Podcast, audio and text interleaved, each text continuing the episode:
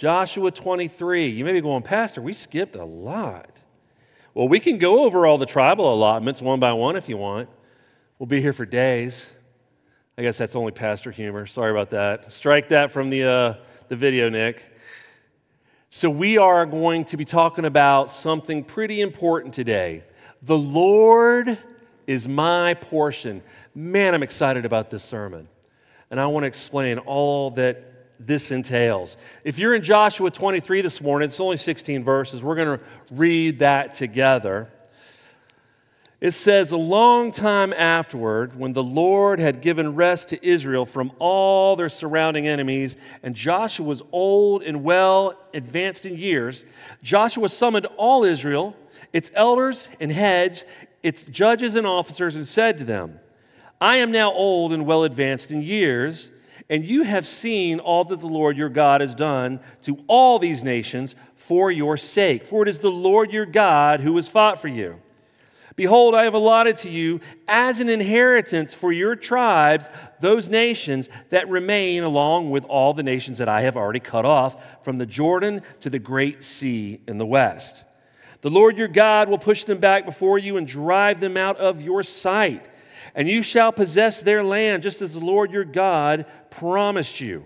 Therefore, be very strong to keep and to do all that is written in the book of the law of Moses, turning aside from it neither to the right hand nor to the left, that you may not mix with these nations remaining among you, or make mention of the names of their gods, or swear by them, or serve them, or bow down to them. But you shall cling to the Lord your God, just as you have done to this day for the Lord has driven out before you great and strong nations.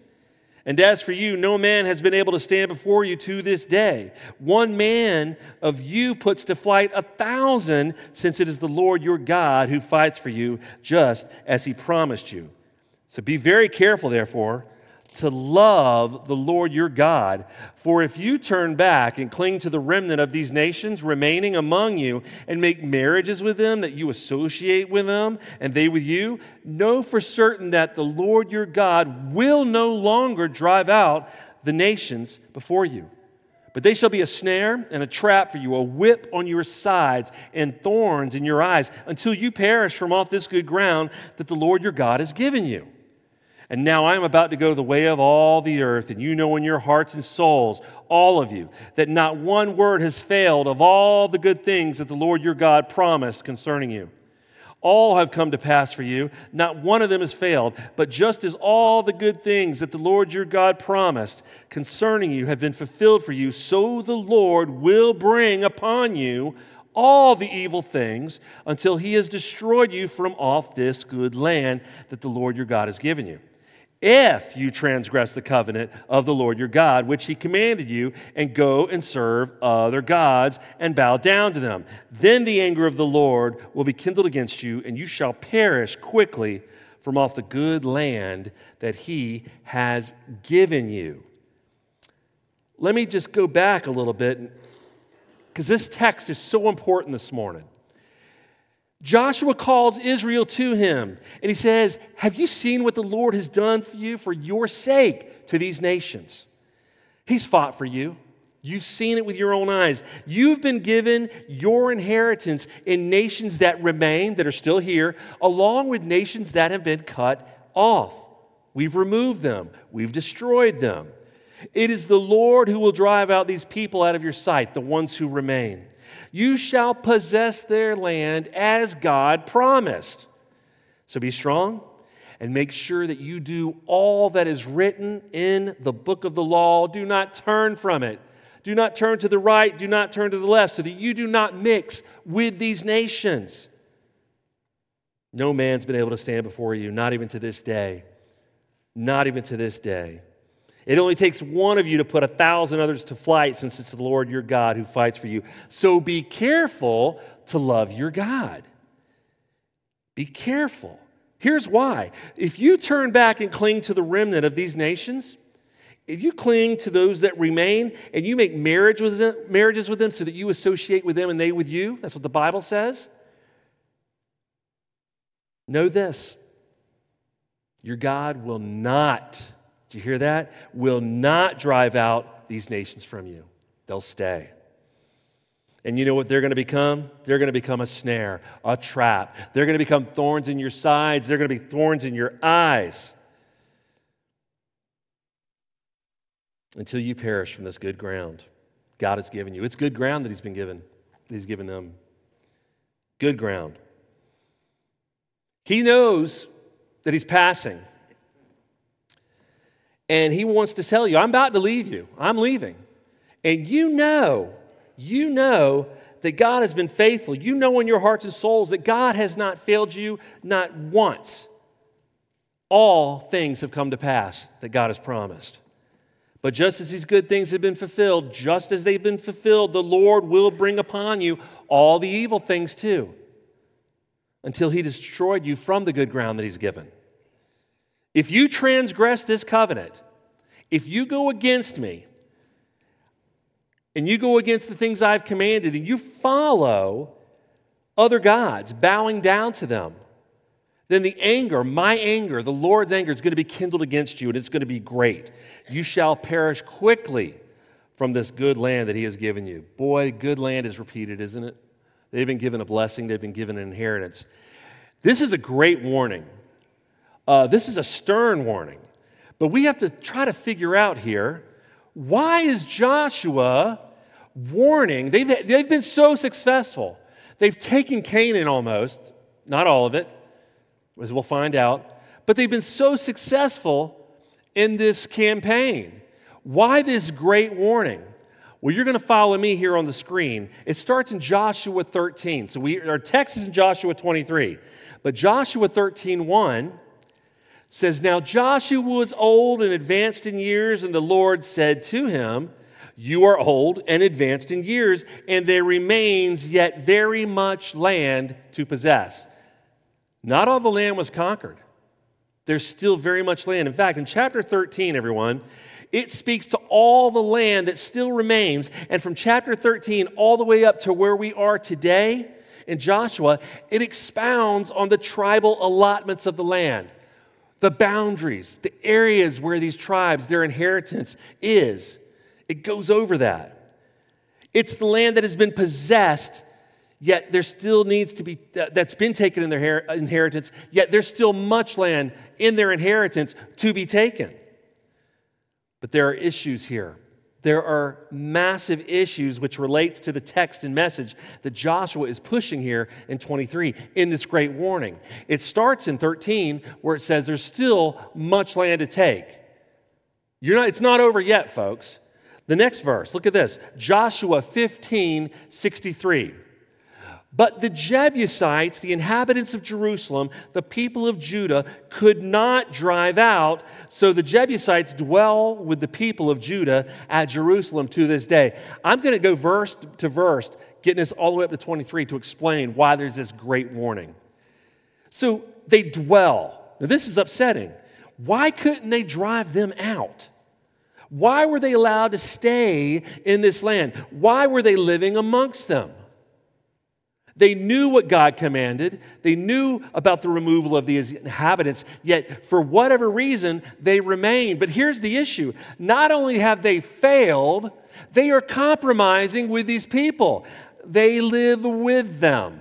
Great compromise. Joshua 16:10. However, they did not drive out the Canaanites who lived in Gezer, so the Canaanites have lived in the midst of Ephraim to this day, but have been made to do forced labor. Did not drive out the Canaanites. To what God has expressed over and over, they do not drive out the Canaanites, but instead allow them to stay with no fear of idolatry, with no fear of being led astray right? They had them do forced labor. Is this careless, carelessness? Is, is this cowardice? Could uh, this be covetousness? Right? Could it be greed? Could this stem from coveting the labor of these inhabitants? Joshua 17, 12 through 13. Yet the people of Manasseh could not take possession of those cities, but the Canaanites persisted in dwelling in the land. Now, when the people of Israel grew strong, they put the Canaanites to forced labor, but did not utterly drive them out. They grew strong, strong enough to take possession, but they didn't. If you're strong enough to force the Canaanites into forced labor, then you're strong enough to take possession of those cities they inhabit and remove them. But they did not. Why are they disobeying the commands of God? This is the question that we should be asking over and over. Look at Joshua 17, 14 through 16.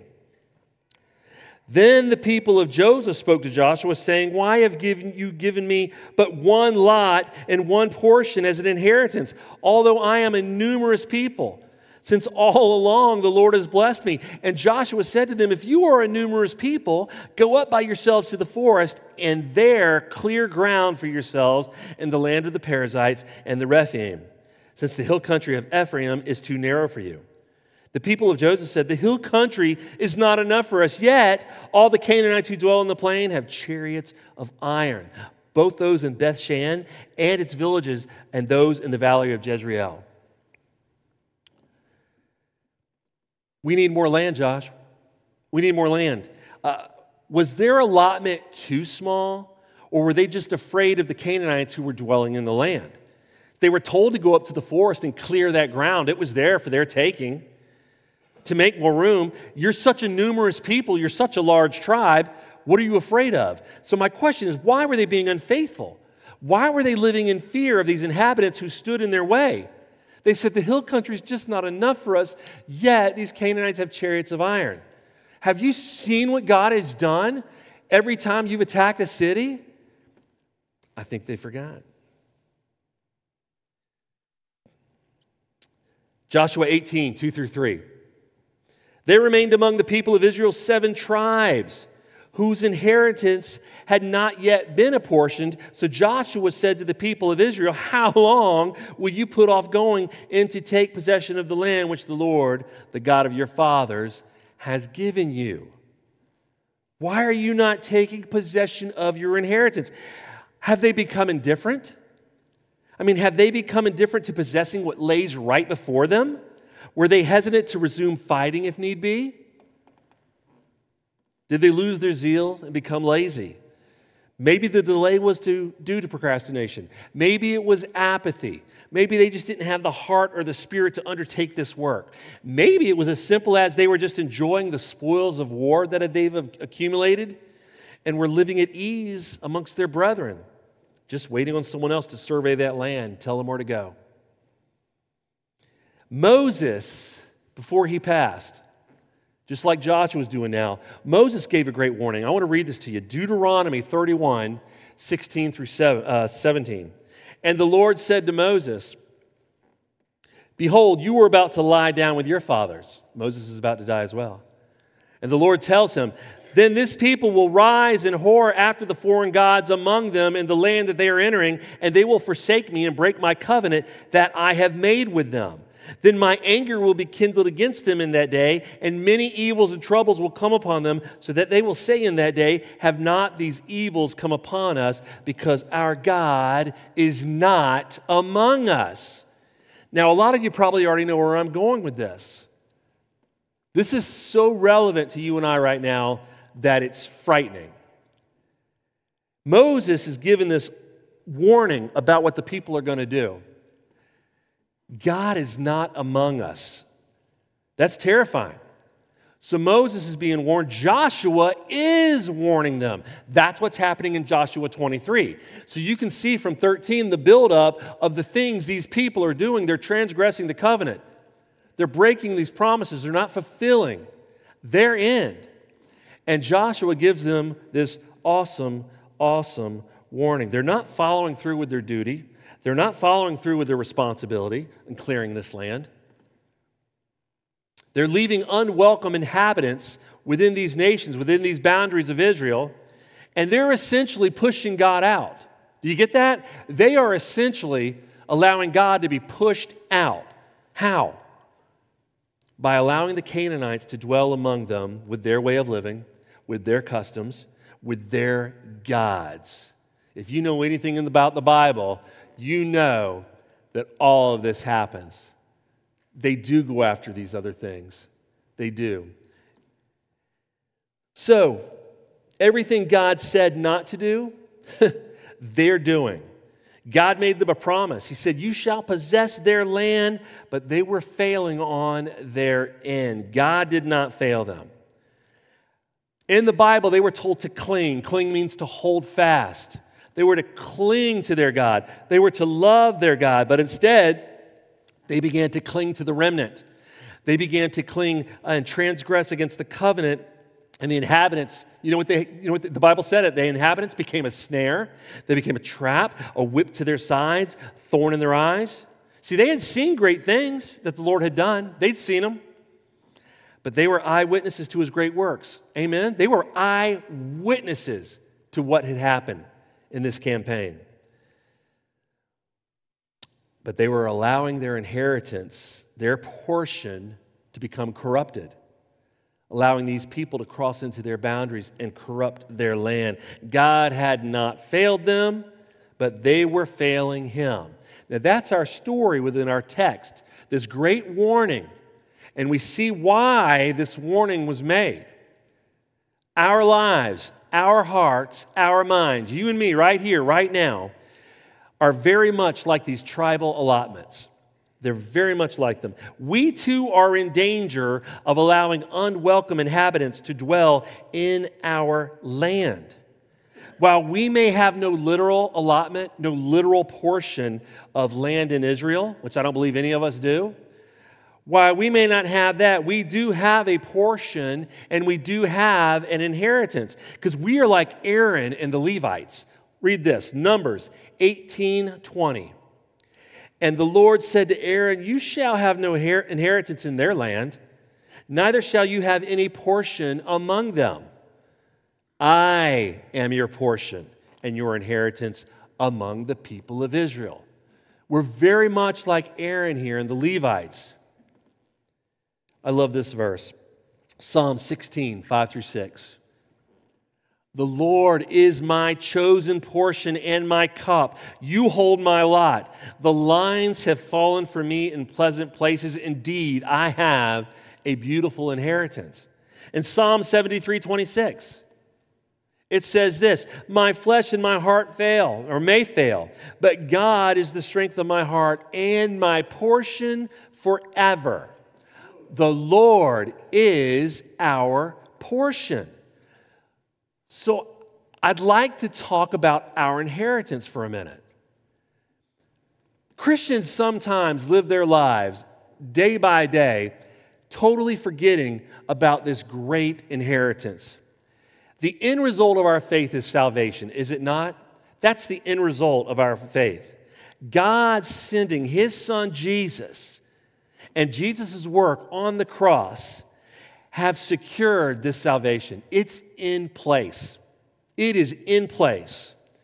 So ultimately, as believers, as Christians, we are heaven bound, right? We will reside in the heaven where God reigns right now. We will reside with Christ in his millennial reign here on earth. There will be a new earth, a new heaven. What I'm talking about is an eternal state in God's presence. The end result of our salvation brings us into that. We are predestined in Christ in Christ, our destiny is to obtain this inheritance. We are destined for it. It's ours. And our portion, it's imperishable. It's unfading, it's unspoiled, it's protected, it's safe. And I love this thought. It's being kept for us. It's being kept for us. See, like Israel, church family, you and I, we have not possessed our full inheritance yet. We have not possessed our full inheritance yet. We will, at the revelation of Jesus, at his return, we will fully embrace that inheritance. But until then, it is guarded. Our portion, it is safe and it is secure. But that's our future, isn't it? That's our future our guaranteed future with God. And like the Bible says, it's a beautiful inheritance. It is. Our inheritance is a beautiful, beautiful inheritance. But what about the present? See, Israelites were guaranteed that land if they would just possess it, but they didn't.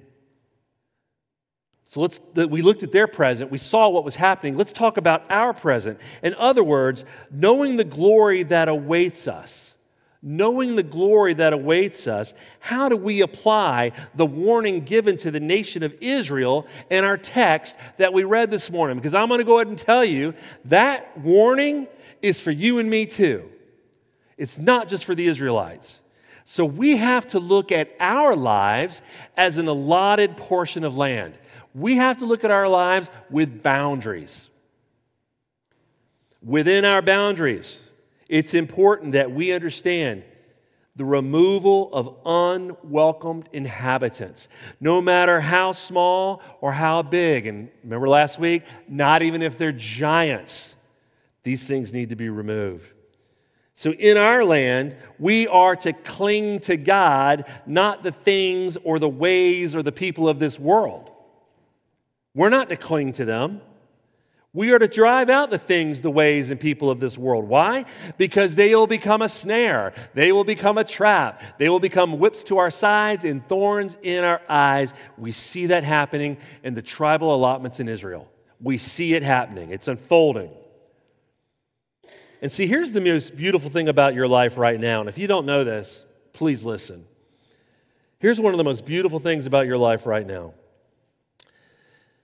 In the salvation process, which was mentioned earlier, in the salvation process, you have been given Jesus' righteousness. Okay? You were given his righteousness. God has justified you, and through that justification, he now sees you covered in the righteousness of his son. Not your uh, stains, not your sin. He sees the blood of his son covering you, and you are righteous in his eyes. And this justification leads to us being what we call sanctified. You are being prepared.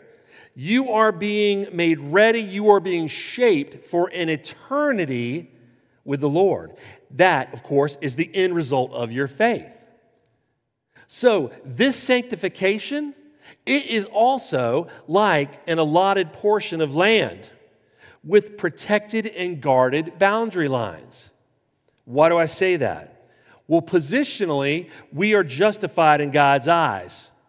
But progressively, as we grow in the Lord, as we protect and guard our land, our boundaries, as we are sanctified,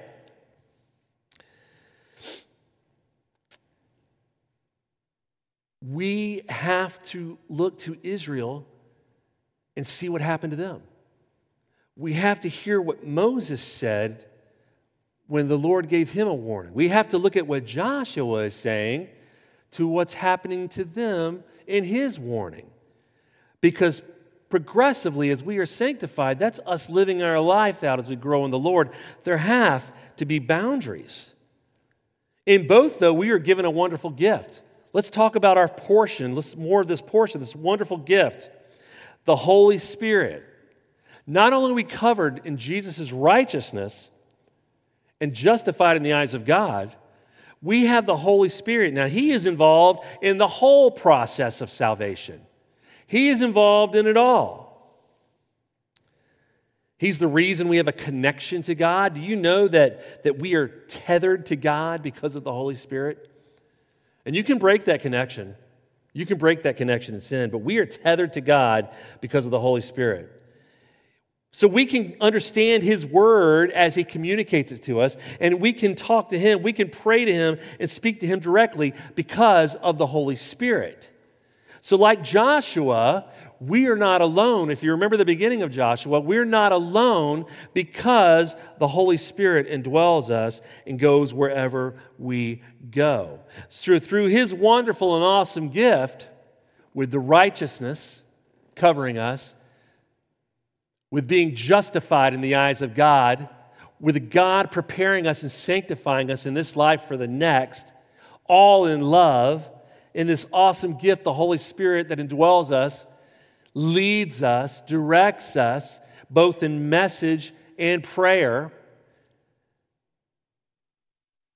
This awesome gift reveals that we've become children of God.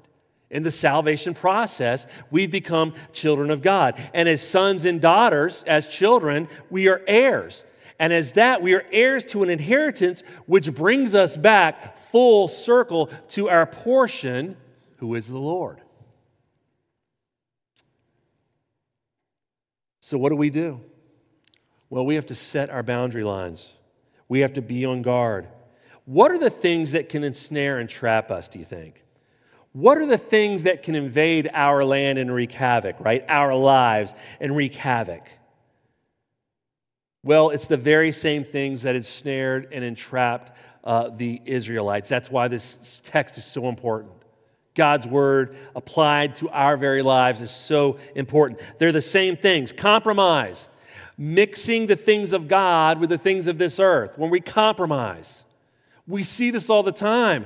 You do understand that churches are compromising the Word of God all over this nation, all over this world. We have compromise. What about idolatry? People brush idolatry to the side a lot. That's putting or placing anything before God. Anything. Idolatry. Covetousness, greed, cowardice, carelessness, laziness uh, indifference, fear, apathy is a big one, procrastination, complacency. All the things that Israel was suffering are the very things that we suffer when we allow our boundaries to be invaded and allow these people, these unwelcome inhabitants, inhabitants to wreak havoc in our land. And let me ask you haven't we allowed one of these, if not all, to invade our land and our lives? Haven't we? I mean, are you clinging to one of these today? I've allowed every single one of these to enter my life, and enter my boundaries. They're, they corrupted my land, absolutely. I'll be the first to admit it. But I'm not clinging to these. I'm not. I'm clinging to my God. Because what did Joshua say in our reading today? What did he say? He said, Be careful to love your God, continue to cling to your God, obey God's word, his word spoken to you. Do not turn from it, neither to the right nor to the left. These are our boundaries obedience, love, clinging, that's holding fast. These set up our boundaries. The whole geographical area of Canaan, folks, was their inheritance. Let's get that straight. The whole geographical area. They were to possess this inheritance, which they never fully did. They never, to this day, they have never fully did. There, uh, there will be one day, they will, but not yet. One day, but not yet. But their possession is the part of the land which they did take in their inheritance. They didn't possess it all, but the possession they did was land that they took. Now, you and I have to look at that. We too have a full inheritance in the Lord. And one day, one day, we too will experience this in its fullness, just not yet. But we will. However, this is important. We need to appropriate what God has already given us. And this is really our goal as Christians, as a child of God, as an heir to take possession of the things that God has and is giving us. The Lord is our portion. He is the source of our hope. He is the source of our faith. He is the source of blessing, our future, joy, and yes, even our present. Even our present. Knowing what awaits us. Now, hear me out on this knowing what awaits us, our beautiful inheritance, right? Our guaranteed inheritance. This should shape the way that we live, the way that we walk, this, our speech, the way we conduct our lives, our priorities, our goals. It should shape us as we take possession of the things God has given us. Because here, this should be our desire. Our desire should be to emulate the future joy that we will all experience with what we endure and face in the present. Let me say that again. Our desire should be to emulate the future joy that we will experience and emulate that in with what we're enduring and facing in the present. As we cling, as we love, as we obey, as we set these boundaries, we protect our possession in the Lord, knowing full well in all things, in both present and future, that it is the Lord who is our portion. Praise God. I want to ask the praise team to come up. If I could have the praise team come up. I'm going to close this in prayer before we take, partake of the Lord's table. But I want to give you a, a minute or so to come up and pray if you like. To come up and, if you need to speak with me, if today you've been moved and you know that Jesus is calling you right now, and you're prepared, you're prepared to ask Him into your heart, to save your life, I'm here to pray with you. If you want to just come up and pray, if you want to talk to me about anything, I'm up here. But I want to give us just a few minutes as we sing and close in this song for you to think about this message because the Lord is your portion. You have a great inheritance. And if you don't today, it's yours for the taking. Just like the Israelites, it was a promise, it was theirs for the taking, but they didn't possess it, they didn't take it. That could be you today. God could be calling right now and saying, This is for you. I have an inheritance. Come up and take it. So, guys, can you uh, start playing after I pray? And again, just come up, folks, if you'd like. Father God, Lord, I just thank you for this day. Lord, I thank you for this message. Knowing that you are our portion, Father, and that this is a guaranteed and beautiful inheritance, let me let that reflect in my present life, knowing what's coming, knowing what I get to step into. Father, for all of us, let us just mirror that in present life. And in that, Father, we need to set boundaries boundaries of love, boundaries of holding fast to you, boundaries of obedience that remove and destroy all unwelcomed inhabitants. Israel should have done that. We should be doing that. Father, that's my prayer for each and every heart here today that we begin to guard our lives, knowing what we're stepping into, and allowing that wonderful inheritance to be reflective in the way we live and conduct ourselves now. Father, we want to remove the small things. We want to remove the large things. We want to remove the giants that would keep us away from you, that would interfere with our walk, that would pull us from loving you and worshiping you. Father God, that would keep us out of heaven so I pray for every heart today, Lord, if they don't know you or they do, that they turn to you. Father God, I pray for that right now. As the band plays, I just ask for hearts to be moved. I ask for hearts to be moved. I pray all this in Jesus' name. Amen.